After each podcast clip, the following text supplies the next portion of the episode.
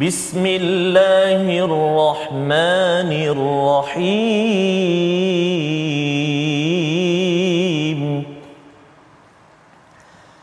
الحمد لله رب العالمين.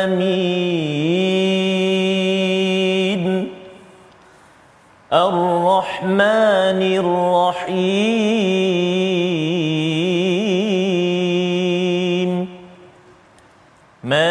مالك يوم الدين.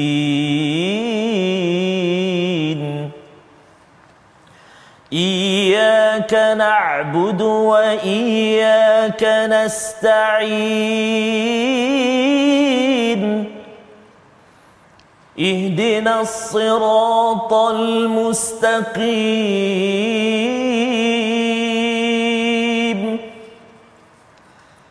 صراط الذين أنعمت عليهم غير المغضوب عليهم ولا الضالين.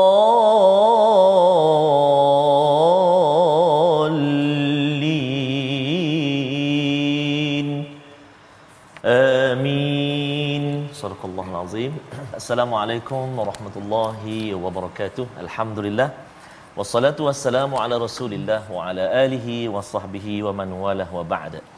Apa khabar semua ayahanda dan bonda, tuan-tuan dan puan-puan muslimin dan muslimat, sahabat-sahabat Al-Quran, sahabat-sahabat My Quran Time yang dikasihi dan dirahmati oleh Allah Subhanahu wa taala. Alhamdulillah, syukur kita ke hadrat Allah Subhanahu wa taala. Hari ini kita dapat lagi meneruskan uh, My Quran Time dan hari ini kita dalam uh, sesi ulang kaji kita iaitu uh, surah Sad halaman yang ke-453. Uh, sehinggalah ke halaman 458 dan hari ini subhanallah uh, ulang kaji kita sangat istimewa kenapa kerana kita akan bersama dengan guru kita yang akan berkongsi ilmu dengan kita dan tentunya juga tetamu undangan kita yang hadir ke teratak My Quran Time pada hari ini. Saya perkenalkan terlebih dahulu uh, guru kita yang tak asing lagi yang senyum sokmo yang berbahagia Al-Fadil Profesor Madia Dr. Ahmad Sanusi Azmi. Assalamualaikum Prof. Waalaikumsalam warahmatullahi How are you today? Alhamdulillah. I'm good, I'm good. subhanallah, subhanallah. Uh, jadi dia punya slang uh, slang orang putih sikit lah. Uh, sebab tetamu kita hari ni kita Oh, bersama dengan special. Ya, yeah, our guest ah, uh, special guest hari ini kita bersama dengan yang bahagia saudara Abang Mak Adam. Apa khabar? Assalamualaikum. Waalaikumsalam. Kabar baik Ustaz? Alhamdulillah. So I can speak Malay lah. Boleh? Boleh alhamdulillah lega rasa kau tak tadi memang prof sajalah hari ni. Akbar. Jadi terima kasih banyak jazakumullah khair jazak. Thank you so much. Terima kasih kerana dalam kesibukan uh, waktu abang Mak eh, uh, seorang uh, apa ni uh, pelakon sekarang masya-Allah. Padat jadual dengan lakonan uh, seorang penyanyi yang tak asing lagi itu hari pun dalam uh, hijrahkan laguku di TV Al Hijrah Uh, dan juga uh, Abang Mak uh, memiliki akademi, suara akademi ya. Uh, guru vokal masya-Allah subhanallah. Uh, kita ucap terima kasih banyak kerana kesempatan dan kelapangan uh, singgah berkongsi dengan kami hari ini di My Quran Time. Sama-sama Ustaz. Sebenarnya saya sangat rasa bertuah uh, hadir di sini. Masya-Allah. Uh, walaupun dengan uh, masa yang sangat uh, sibuk Allah. tapi syukur alhamdulillah Betul. ada masa juga jumpa ustaz dan juga prof Yeah. Handsome-nya prof Allahu Akbar. Masya-Allah. Jadi Prof, uh, insya-Allah kita nak mulakan perjalanan ulang kaji kita pada hari ini dan Baik. mana tahu hari ini selalu kita dengar beliau uh, menyanyi, mungkin hari ini kita akan dengar dia tarik taranum. Masya-Allah. Nantikan lah. Jadi sahabat-sahabat penonton semua nantikan kita bersama dengan Abang Mak hari ini insya-Allah. Silakan Al-Fadhil Prof. Baik, terima kasih Ustaz Tarmizi kita, saudara Mak Adam kita. Alhamdulillahirabbil alamin wassalatu wassalamu ala asyrafil anbiya wal mursalin sayyidina Muhammadin wa ala alihi wa ashabihi ajma'in. Amma ba'd. Seperti biasa tuan-puan, ibu ayah, para penonton yang dirahmati Allah sekalian, sebelum kita memulakan pengajian Al-Quran kita pada hari ini, mari sama-sama kita bacakan doa ringkas Subhanaka la ilma lana illa ma 'allamtana innaka antal alimul hakim. Rabbi zidni ilma. Baik, insya-Allah hari ini kita akan memasuki ataupun sesi ulang kaji kita. Ha, sesi ulang kaji kita hari ini agak istimewa dihadiri tetamu yang yang popular dah satu Malaysia dah kenal saudara Mak Adam kita. Hari ini perbincangan kita daripada halaman yang ke-453 sehingga halaman ke-458 yang mana perbincangan ini khusus mengenai tentang surah Sad ha, surah Sad yang kita telah bincangkan hari ini dan kita akan bertanya juga sedikit sebanyak mengenai tentang beberapa perkara yang akan kita sebutkan bersama dengan saudara Mak Adam nanti. Ha, sebelum kita meneruskan perbincangan kita, mari sama-sama kita bacakan dahulu ayat pertama dan ayat kedua ha, daripada surah Sad ini yang akan dipimpin oleh Ustaz Tarmizi kita. Silakan Ustaz. Kasih kepada Prof. Uh, saudara Abang Mak Adam nak mengaji sebelah guru vokal. Oh, segan. Takut kena tegur nanti. Oh, bahaya tu. Boleh. Jadi nanti jemput untuk tegur eh. Ustaz, saya dah dengar suara Ustaz tadi rasa sejuk oh, je. Allah. Masya-Allah, masya-Allah takutlah subhanallah. Jadi kita uh, sama-sama tuan-tuan dan puan-puan ibu ayah yang saya kasih sekalian, kita nak baca permulaan ini ayat yang pertama dan ayat yang kedua. Surah Sad membuka uh, sesi ulang kaji kita pada hari ini insya-Allah. Jom gemakan suara kita dekat rumah ke ataupun dekat mana yang berada. Kita baca sama-sama insyaallah eh. A'udzubillahi minasyaitonirrajim. Bismillahirrahmanirrahim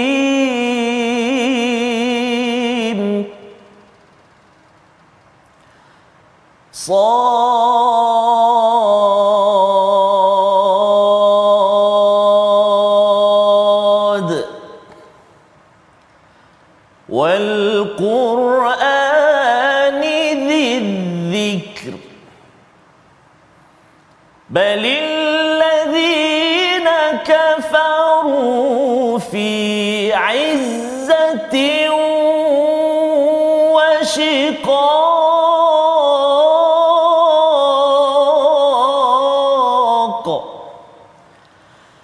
بل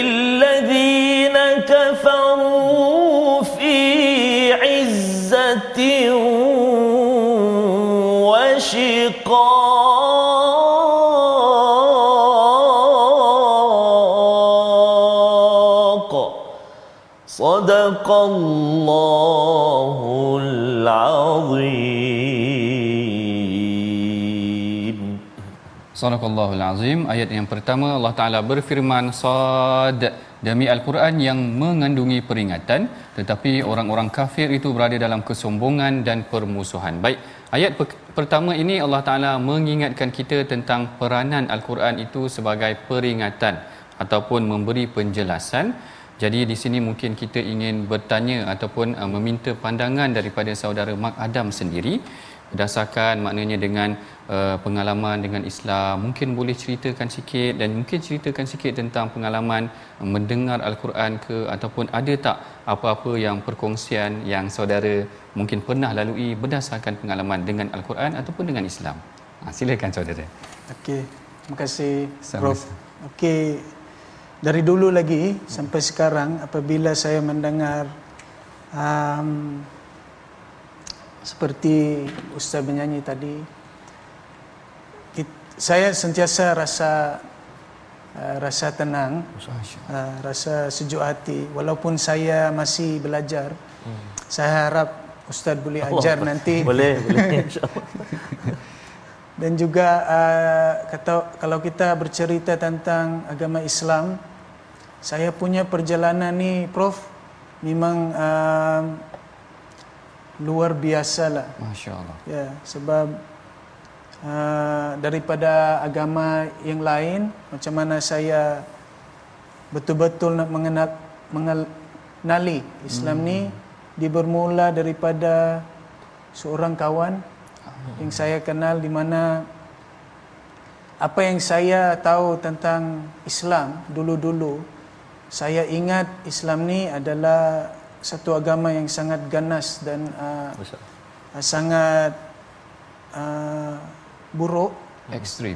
uh, ekstrim dan uh, tak elok. So apa yang saya lihat di televisyen lepas tu apa apabila saya tengok uh, orang Islam uh, solat dulu masa saya kecil bila bersujud saya takut. Sebab di Filipina ada kita ada satu uh, hantu ni. Di mana hantu ni dia bersujud. Oh So masa kecil saya ingat oh ni agama hantu ni. So macam mana saya minda saya tu tertukar daripada seorang kawan? Sebab masa saya datang di Malaysia dulu saya jumpa seorang uh, kawan ni.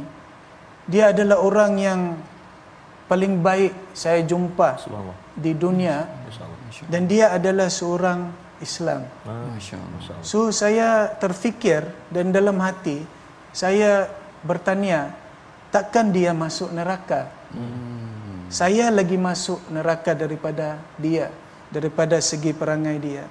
So daripada situ minda saya terbuka tentang agama Islam dan saya bermula mengkaji. Hmm. Dapat pula jumpa isteri. Masya Allah. um, dia kawan dulu lah bukan isteri terus.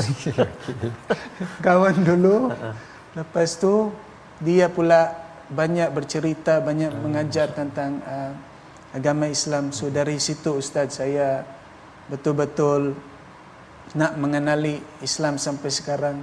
Tapi saya ni sangat kadang-kadang ni kita tak ingat Betul. dengan uh, masa yang sangat sibuk mengejar dunia.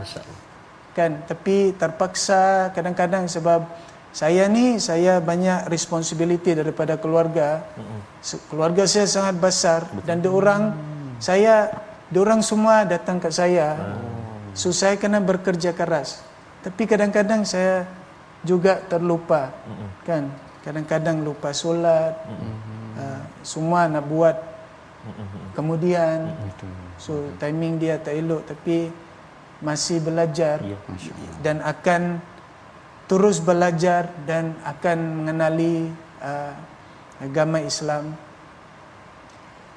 sampai uh, sampai saya tahulah Masya Allah, Masya Allah. Ini satu perkongsian yang sangat menarik sebenarnya tuan-puan. Bagaimana sebenarnya orang Islam ni sepatutnya dia menjadi contoh kepada orang lain supaya dia memberikan mesej yang benar tentang Islam itu sendiri. Sebab kadang-kadang mungkin uh, kita nampak orang Islam ni bersikap yang tidak menentu. Jadi kita ingat orang Islam, itulah Islam. Sebenarnya mungkin apa yang ada di dalam Al-Quran tidak seperti yang digambarkan. Sepatutnya orang Islam lah yang seharusnya menjadi contoh mem, uh, maknanya menjadikan uh, dirinya sebagai uh, satu pedoman yang boleh dijadikan macam yang diceritakan oleh saudara Mak Adam tadi. Rakannya yang datang yang membantu dia yang akhirnya dia kata oh ini orang yang lebih baik daripada aku katakan macam tu. Sepatutnya inilah yang kita semua sebagai seorang muslim menjadi contoh dan melakukan kebaikan kepada semua orang tidak kira sama ada mereka itu muslim ataupun non muslim kerana perkara itu adalah perkara yang diingatkan dalam al-Quran sendiri.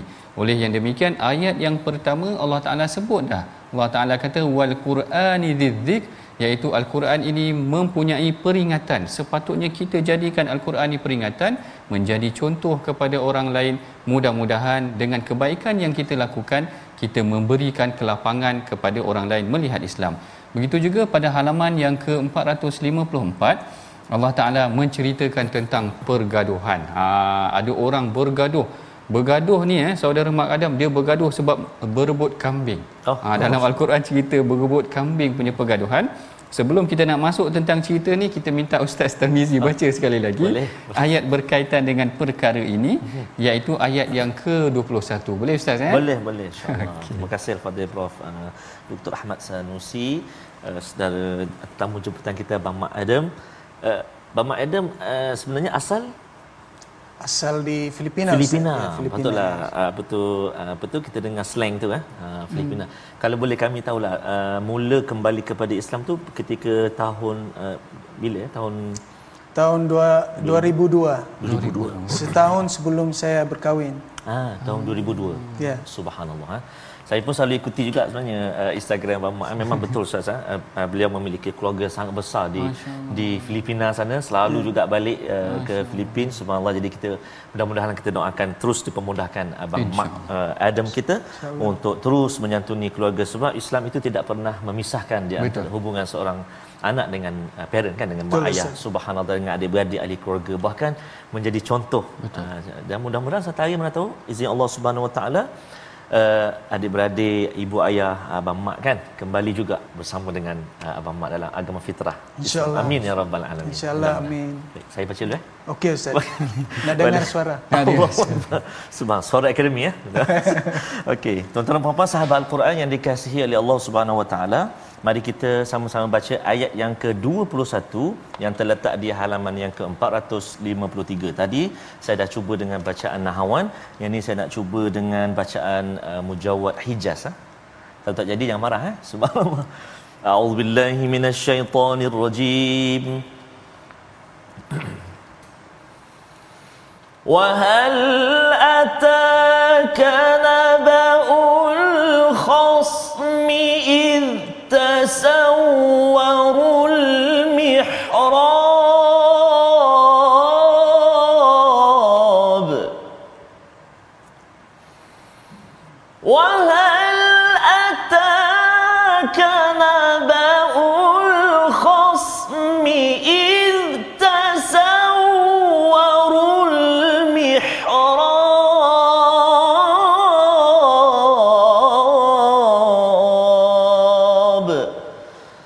صدق الله العظيم Sadaqallahul Azim. Baik pada ayat yang ke-21 Allah Taala berfirman, "Apakah telah sampai kepadamu berita orang-orang yang bermusuhan ketika mereka memanjat dinding?" Iaitu kisah ini sebenarnya mengenai tentang dua orang lelaki yang berebut mengenai tentang kambing mereka. Salah seorang mereka mempunyai 99 ekor kambing dan seorang lagi ni dipaksa untuk berikan kambing kepada yang 99 ini agar digenapkan kepada 100 lalu diminta agar Nabi Daud iaitu nabi yang yang diingatkan dalam al-Quran ini peranannya sebagai khalifah untuk memberikan keadilan ataupun untuk memberikan menyampaikan keadilan sosial kepada masyarakat. Ini memberikan kita pengajaran sebagai seorang muslim kita hendaklah bertindak seperti seorang khalifah memastikan manusia itu menerima kebenaran dan juga keadilan. Maknanya kalau diperlukan maknanya tidak boleh orang yang dah kaya itu dikayakan lagi tetapi yang miskin ditinggalkan kemiskinan. Maknanya ini tidak diajar. Mana boleh orang yang dah banyak begini dipaksa dikenakan pula kepada orang yang lain jadi berdasarkan kisah ini mungkin juga kita boleh tanya pandangan saudara Mat Adam. Kadang-kadang kita tengok orang berebut-rebut cari rezeki. Orang bekerja berebut cari rezeki dan sebagainya. Kalau kita tengok situasi hari ini macam mana? Apakah macam mana kita nak ingatkan dia orang ni jangan terlalu tamak ke? Ha, katakan macam tu. Kadang-kadang kita berebut sehingga kita bergaduh sesama ahli keluarga. Ha, apa pandangan Mak Adam? Kalau saya boleh tanya soalan ni mengejut sikit agaknya. Okey. Saya cuba jawab Boleh, boleh. Prof. ah. Okey, um, itulah banyak uh, daripada sekeliling kita ramai yang tak tak bersyukur apa yang uh, Allah bagi kat kita. Semua sebenarnya rezeki. Betul. Kesusahan tu pun rezeki untuk kita belajar. InsyaAllah. So, kebaikan atau uh, kekayaan pun adalah rezeki dan di sebaliknya juga adalah it's also a um, responsibility. Responsibility. Ha? Dia pun jatuh kepada dia pun adalah dugaan juga. Betul. Kan? Uh, kesusahan atau kesenangan dua-dua bagi saya adalah dugaan. Macam mana kita uh, nak kontrol diri kita. Hmm. Bila apabila kita berada di kesusahan atau kekayaan. Sebab saya ada kenal orang-orang apabila diorang sudah menjadi kaya dijadi lain. Ada juga yang uh, miskin tapi disebabkan kesusahan perangai pun jadi lain. So um, macam mana kita nak uh, kita kena selalu tegur. Betul. secara baik kawan-kawan kita atau sahabat-sahabat kita di dalam uh, keadaan ini kita kena sentiasa tegur diorang bawa diorang uh, kembali betul-betul di dalam uh, Islam. Dan juga saya nak cakap ustazah Mhm.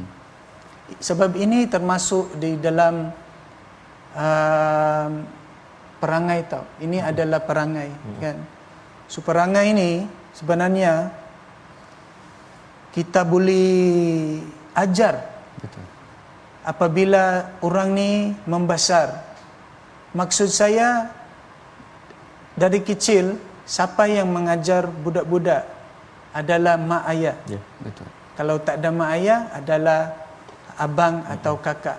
So macam mana kita nak ajar seorang budak ni menjadi orang yang betul-betul uh, sopan. Boleh dia boleh kontrol kesusahan atau kesenangan nanti. So apa yang saya sebenarnya nak cakap kat sini kalau boleh kita ajar budak-budak menjadi seorang yang baik daripada kecil lagi sampai dia membesar supaya bila dia membesar nanti dia tak bergaduh berabut dengan kambing. Betul. Betul betul itu itu satu huraian yang sangat menarik kerana daripada kecil kita didik mereka. Kalau dah daripada kecil kita ajar mereka tamak, bersifat haloba, nakkan harta orang lain sampai mencuri dan sebagainya, Pelakuan-pelakuan ni lah akhirnya bila mereka besar hmm. menyebabkan mereka jadi jadi melakukan kerosakan sebagai contoh. Maknanya dia ambil harta orang lain dan sebagainya dan kita nak tanya banyak lagi soalan kepada hmm. saudara Mak Adam. Uh, jangan ke mana tuan-puan kita akan bertemu lagi selepas daripada ini dengan perbincangan yang lebih menarik. Uh, jangan ke mana-mana bertemu lagi selepas ini.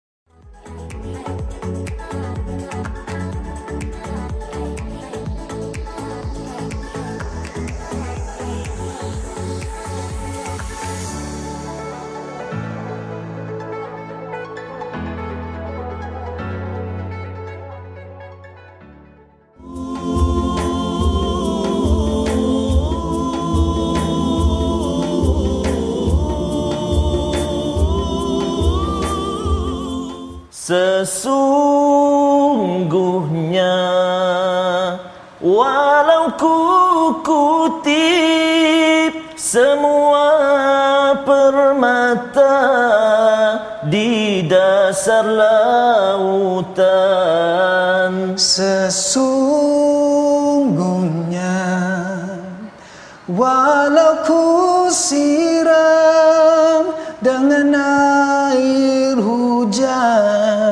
dari tujuh langitmu Subhanallah. Dapatkan yang original. Dapatkan yang original. Masya Allah. Subhanallah.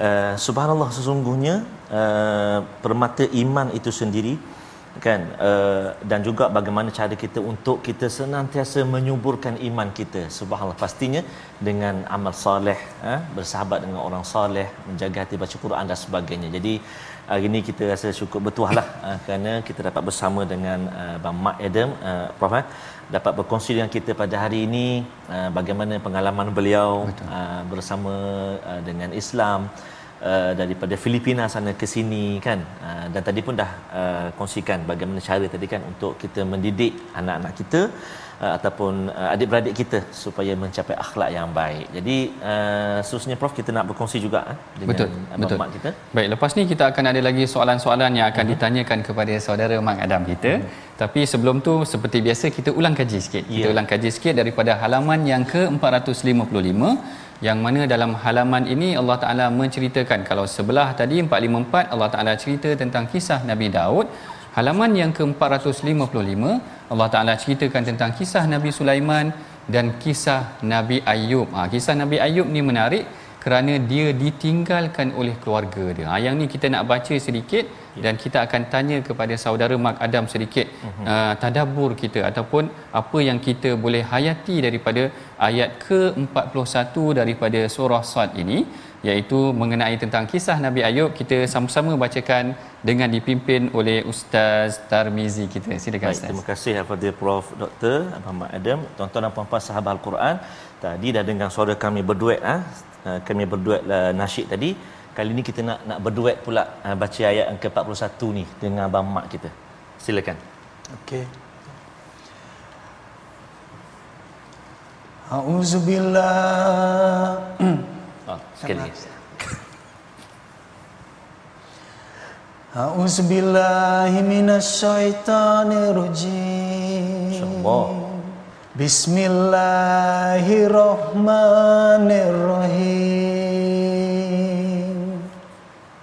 Saya pula? Sambung Ustaz. Oh.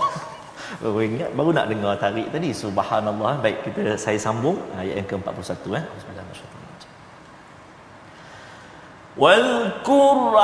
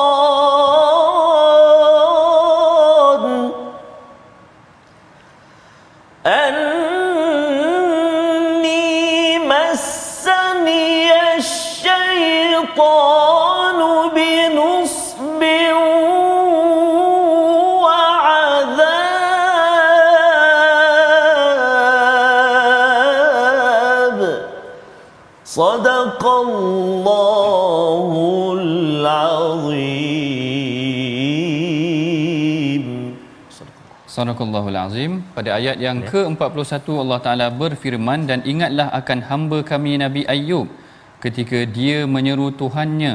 Sesungguhnya aku diganggu oleh syaitan dengan penderitaan dan bencana. Yang kalau tuan-puan masih lagi ingat kisah Nabi Ayub ini adalah seorang nabi yang ditemui ataupun yang ditimpa sakit sehingga 18 tahun sakitnya dan dia ditinggalkan ataupun isterinya sehingga ke tepi orang-orang yang rapat dengannya semua lari daripada dia anak-anaknya semua telah tiada. Lalu ini adalah pengajaran buat diri kita sebenarnya. Ketika kita sehat kaya dan sebagainya orang rapat dengan kita. Tetapi ketika kita miskin ataupun tidak ada duit dan sebagainya orang jauh daripada kita. Jadi kita nak cuba tadabbur sedikit daripada ayat ataupun kisah tentang Nabi Ayub ini kalau kita tanya kepada saudara Mak Adam kalau ada pengalaman ke tengok ataupun uh, Mak Adam sendiri pengalamannya kalau dengan Islam orang makin dekat ke makin jauh ke ataupun ketika orang kita tengok orang kaya orang dekat dengan kita kalau kita tak ada duit orang jauh daripada kita macam mana? Ada tak pengalaman ataupun perkongsian tentang Islam ataupun kedudukan macam tu? InsyaAllah ada. ada. Prof. um, masa dulu-dulu, masa saya nak masuk Islam, keluarga saya, okey sebelum ni, masa saya kecil sampai membesar, ayah saya adalah seorang yang selalu ajar saya tentang agama. Uh, lepas tu, ni masa saya nak masuk Islam. So saya sangat amat takut nak tanya ayah ah. saya nak convert. oh So apa saya buat? Saya tanya mak dulu. So, tanya mak dulu sebab mamas boy kan. Mamas boy. Mak kita ingat mak akan bagi okey boleh. So apabila saya tanya mak saya nak masuk Islam. Dia menangis. Dia menangis dia cakap tak boleh. You suruh awak punya future wife masuk agama kita. Hmm. Lepas tu saya cakap dengan uh, mak saya, itu tak boleh, memang tak boleh. Sebab dia Islam. You, dia menangis, dia marah sikit, dia suruh saya tanya ayah saya. hmm So masa tu saya sangat takut. Tapi ada benda yang berlaku sebenarnya. hmm So saya ber- beranikan diri tanya ayah. Ayah saya nak masuk Islam mm-hmm. sebab saya uh, nak kahwin seorang Islam. Mhm. Tapi masa tu mm-hmm. apa yang berlaku sangat pelik masyaallah dan sangat sangat luar biasa bagi saya sebab mm-hmm. ayah saya tanya satu soalan je. oh Dia tanya saya awak gembira tak? ah. Lepas tu saya cakap, ya. Lepas tu dia jawab, okey pergi. masyaallah oh Ha. Dia cakap macam tu je. Lepas tu saya terkejut. Saya terkejut. Masa tu saya sangat terkejut. Saya uh, cakap terima kasih ya. Lepas tu kemudian saya dah kahwin dengan seorang Islam. Saya dah menjadi Islam. subhanallah Masih keluarga saya uh, Oh. keliru. Masih uh, diorang bertanya-tanya, awak okey-kah kat sana? Ah. Apa yang berlaku kat sana? So, diorang punya minda terbuka. Semasa isteri saya balik di Filipina, seorang tanpa saya. Ah, masya-Allah. Isteri saya balik seorang uh, sebab masa tu saya tak boleh balik. Mm-hmm. Saya kena duduk di Malaysia untuk dapatkan PR. Ah, saya kena tak boleh keluar semasa lima tahun. Mm-mm. Dia balik dulu sebab ada benda yang penting yang berlaku. Oh. Sampai tahap isteri saya balik di Malaysia, Mhm. ayah saya call. Ayah saya cakap macam ni. Mark, kalau awak menyakiti isteri, lupakan saya sebagai ayah awak. Masya Allah. Masya Allah. Lepas tu saya cakap, ui, dahsyat, dahsyat, Dahsyat. dahsyatnya isteri saya dibuat apa kat situ. Mak saya terbuka, adik-beradik saya dah mula menghubungi dia. Ah. Alhamdulillah. Yang last kali tu sebelum saya balik, uh, sebelum uh, pandemik, Mm-mm. Mak saya sudah bertanya-tanya Masya-Allah. tentang Islam. Sampai dia cakap dia nak masuk Islam. Masya Allah. Masya Allah. Lepas tu saya cakap saya tak paksa mak. Mm-mm. Ha? Pilihan mak nanti mak uh, betul-betul Betul? Mm-mm. kenal dulu. Lepas tu saya balik nanti kita bincang balik. Tapi masa tu dah Start. COVID Ah, dah start. dua tahun Ya. kan. So insya-Allah Ya. saya saya harap Mm-mm. saya boleh bawa dia Amin, amin. Masya ya, Allah. masuk ke Mm-mm. uh, Islam. Amin. Masya Allah. Prof, InsyaAllah. InsyaAllah. Uh, nak nak mencelah sikit maaf boleh. eh. Sila, sila. So nak ambil kesempatan bersama dengan Abang Mat. Saya nak nak nak tanya satu. Ketika uh, uh, Abang Mat beritahu kepada mak tadi tu kan. Hmm. Uh, uh, mak cakap tadi uh, mak menangis Hmm. kan. Mak menangis uh, bila mendengar berita Abang Mat untuk uh, kembali kepada Islam kan. Hmm. Masa tu apakah satu uh, perasaan yang mungkin boleh Abang Mat kongsikan uh, kepada kita semua bagaimana rasa uh, bila kita bagi tahu uh, apa yang kita nak tu sehingga mengalirkan air mata ataupun kesedihan kepada ibu kita. Sangat sebelum kita uh, minta Mhm.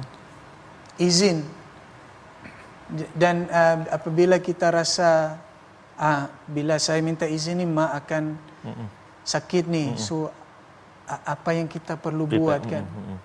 so masa tu memang sakit lah Oh, subhanallah. Ah, saya saya rasa sakit.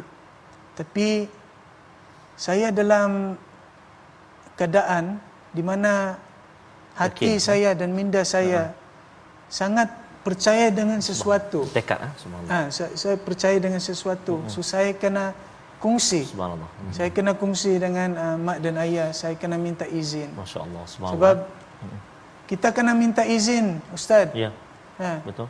tak boleh tak boleh langgar Ya. Ma- macam tu buat ni buat tu Mhm. kita min- kita kena minta izin walau bagaimanapun dalam apa keadaan apa kita berada so minta izinlah ayah dengan ibu Masya-Allah. kan Ya, sebab tu uh, uh, Prof eh, kalau kita tengok para sahabat kan, Betul. antaranya uh, Mus'ab bin Umair. Mus'ab bin Allah Umair, Akbar. betul.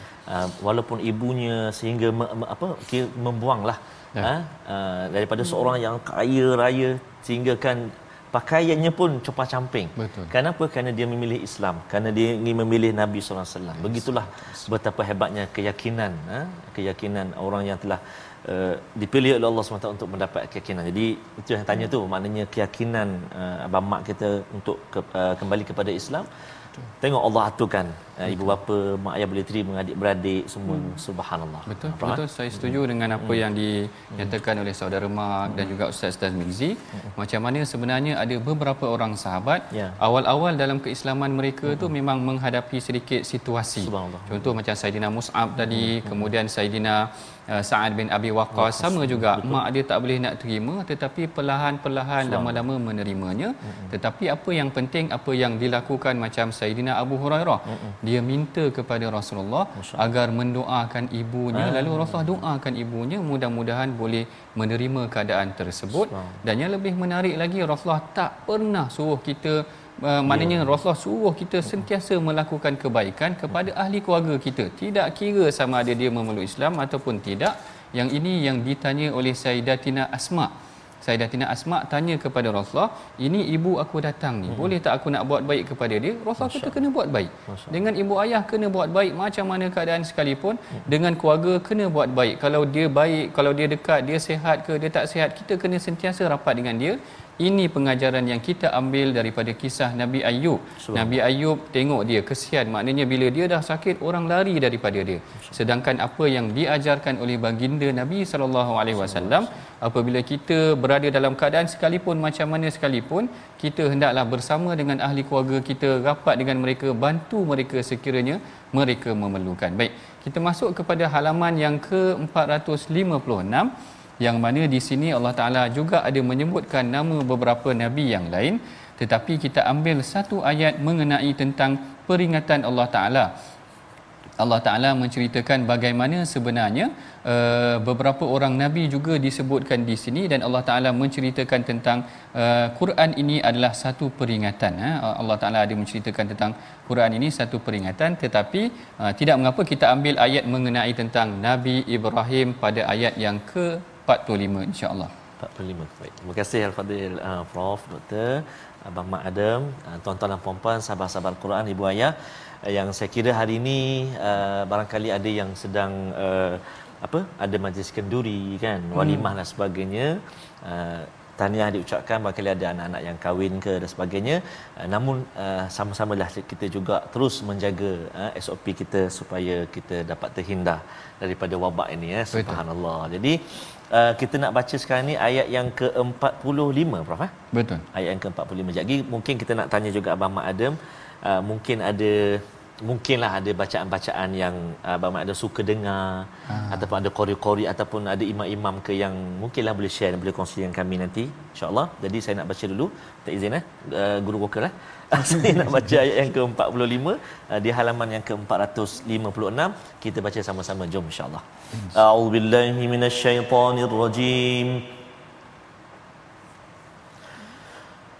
واذكر عبادنا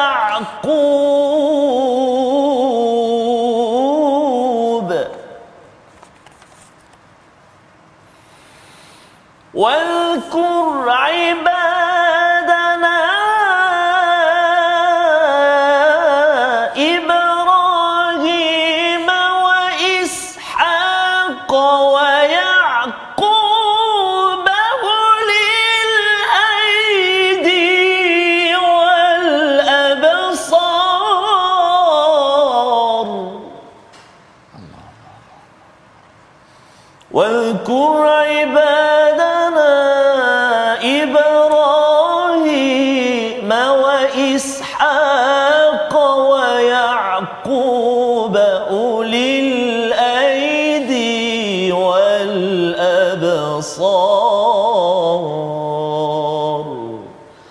صدق الله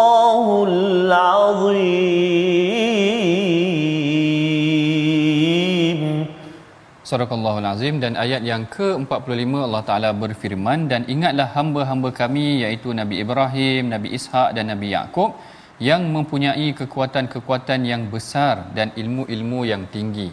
Ayat ataupun penceritaan mengenai tentang Nabi Ibrahim ini mengingatkan kita bagaimana Nabi Ibrahim sendiri melalui pengalaman yang mungkin ada dikongsikan tadi oleh saudara Mak. Iaitu sebenarnya Nabi Ibrahim ni ayah dia pun sama juga. Ya. Ayah dia adalah tak setuju dengan agamanya dan dia betul bukan dia berbincang dengan uh ayah dia.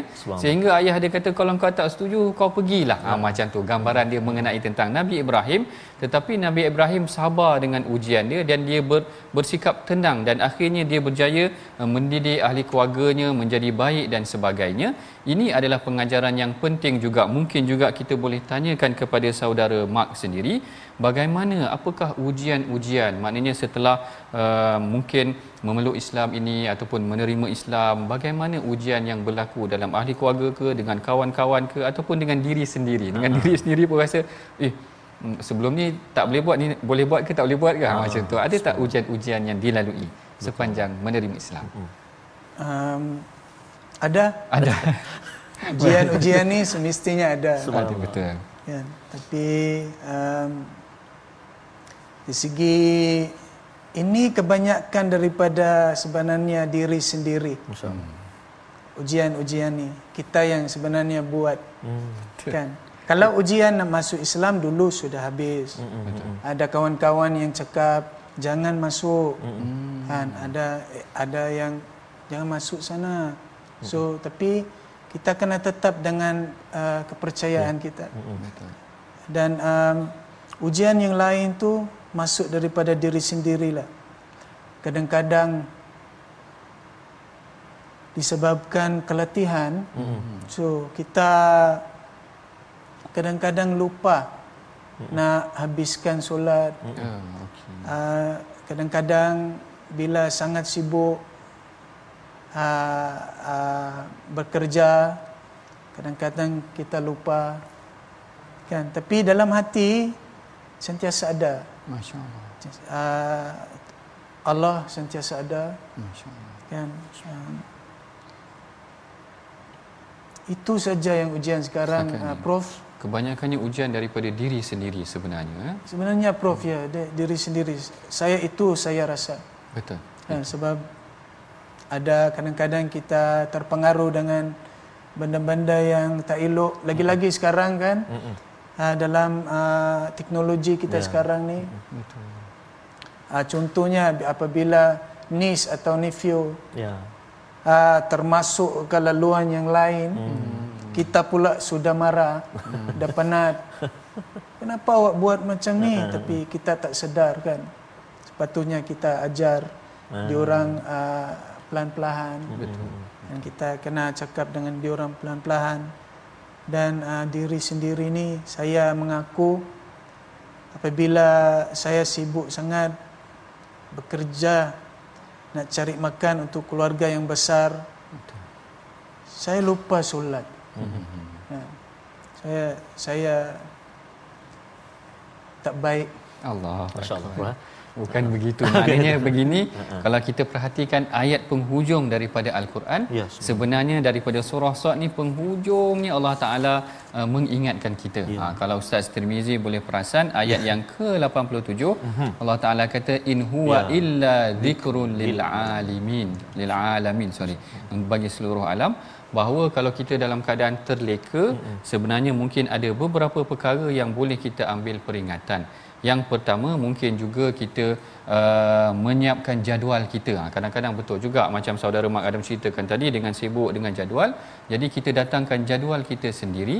Mudah-mudahan dengan jadual yang Allah Taala dah susun pagi, petang, tengah hari untuk solat dan sebagainya, kita lebih bersikap di, berdisiplin dan mungkin kita boleh memperbaiki dari aspek di situ. Dan sebenarnya yang kedua juga yang tak kurang penting yang kita belajar daripada al-Quran juga sendiri sebenarnya adalah daripada kawan-kawan. Ha, kan macam yang saudara Mak Adam cerita tadi ya. bagaimana kawan-kawan ni penting dalam membantu kita untuk mengingatkan kita tentang perkara ataupun kewajipan ataupun perkara yang mungkin kita perlu lakukan dan apa yang disebutkan oleh saudara Mat Adam Mak Adam tadi sebenarnya hmm. sangat menarik dia adalah muhasabah sama-sama ya. bukan kita bukan kita kata dia dia ataupun orang lain tetapi kita sendiri sebenarnya yang menjadi sepatutnya peringatan buat diri kita yang boleh kita bangunkan diri kita dengan kebaikan dan saya bagi sesi yang dah hampir nak habis ni saya serahkan kepada Ustaz Tarmizi yeah. kalau ada kesimpulan yeah. dan soalan kalau nak tanya Ah, lah sebelum kita tutup dengan doa Boleh. dibimbing oleh Ustaz Boleh Tarmizi. Prof. Saya satu je saya uh, ikuti juga perkembangan Abang Mat kan. Uh, ada misi uh, in, apa bersama dengan NGO dengan Suara Akademi bantu hmm. ketika banjir tahun lepas ketika uh, untuk masa-masa banjir kan. Uh, dan yang saya yang saya nak tanya yang akhir ini uh, iaitu uh,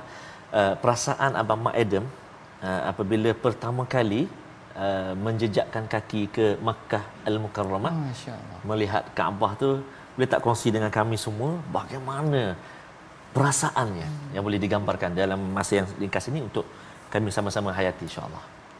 Sangat istimewa kalau kita kaji balik apa yang saya cakap dari awal program tadi sampai saya menjadi Islam Ya. diberikan pula peluang untuk pegang Kaabah Masya-Allah. Masya-Allah. saya duduk je kat situ Mm-mm. ha, cium Kaabah Mm-mm. dan perasaan saya masa tu saya nak kongsikan masa saya pegang Kaabah Mhm. dan cium Kaabah Mhm. selama 10 minit 5 minit dia semua benda jahat ustaz mm-hmm. yang saya buat sebelum ni dia kembali laju Ah. mungkin dia mm-hmm. dia macam dia fast forward ah. atau fast rewind kan mm-hmm. dan saya rasa Tuhan saya ada kat sini awak bawa saya kat sini Mm-mm. syukur alhamdulillah Mm-mm. Masya-Allah. uh, saya uh, sebenarnya tak tahu nak cakap apa Ya, Ustaz. subhanallah. Sebab peluang yang diberikan Mm-mm. pertunjukan yang diberikan kepada saya sangat luar biasa sebagai seorang mualaf Masya-Allah. Dan saya kena pegang benda tu kuat-kuat. Amin amin amin ya rabbal mudah-mudahan. Insya-Allah. Jadi tuan-tuan dan puan-puan, uh, ibu ayah yang dikasihi Allah SWT sekalian, kita berada di hujung. Kita nak tutup uh, perkongsian kita pada hari ini dan kita sama-sama uh, berdoa kepada Allah Subhanahu wa taala. A'udzubillahi minasyaitonir rajim. Bismillahirrahmanirrahim. Alhamdulillahirabbil alamin. Wassalatu wassalamu ala rasulillahil amin sayyidina Muhammad wa ala alihi wa sahbihi ajma'in. Ya Allah ya Tuhan kami, ampunilah dosa-dosa kami, dosa mak ayah kami, dosa muslimin muslimat, mukminin dan mukminat, mak ayah mertua kami birahmatika ya arhamar rahimin. Ya Allah ya Tuhan kami, kami kepadamu ya Allah suburkanlah petunjuk dan hidayah yang kau kurniakan kepada kami memandu kehidupan kami ya Allah. Cahaya iman, cahaya hidayah. Mudah-mudahan ya Allah memandu kami untuk terus berbakti dan juga beramal saleh menuruti segala kehendak dan perintahmu ya Allah. Allahumma inna na'udzubika minal baras wal junun wal judham wa min sayyi'il asqam. Sallallahu ala sayyidina Muhammadin wa ala alihi wa sahbihi baraka wa sallam. Walhamdulillahi rabbil alamin. Taqabbalallahu minkum minna minkum taqabbal ya karim. Jadi mudah-mudahan Allah SWT perkenankan doa kita dan kita nak terus memujuk hati kita dipermudahkan Allah SWT untuk terus bersama dalam tabung gerakan Al-Quran untuk kita terus menjabarkan Al-Quran, uh, mendirikan uh, institusi pengajian Al-Quran dan juga menyuburkan Al-Quran di kalangan kita. Amin ya rabbal alamin. Jadi kita nak ucap terima kasih banyak. Jazakumullah khair jaza kepada tetamu undangan kita Prof ya. Betul. Uh, yang bahagia saudara Mak Adam. Uh, Terima lepas kasih. ini harap-harap jangan seriklah untuk datang lagi berkongsi dengan kami insya-Allah mudah-mudahan di lain kesempatan Terima kasih banyak Ustaz. sama Prof. Sama-sama. Ya, dan kita nak so much. uh, terima kasih juga kepada bahagia Prof uh, Dr. Ahmad uh, Sanusi yang berkongsi ilmu dengan kita pada hari ini. My Quran Time jangan lupa untuk saksikan ulangan pada malam ini dan juga pada pagi besok dan pastinya besok kita akan uh, meneruskan pengajian kita di halaman yang baru insya-Allah. Assalamualaikum warahmatullahi wabarakatuh. Jumpa lagi.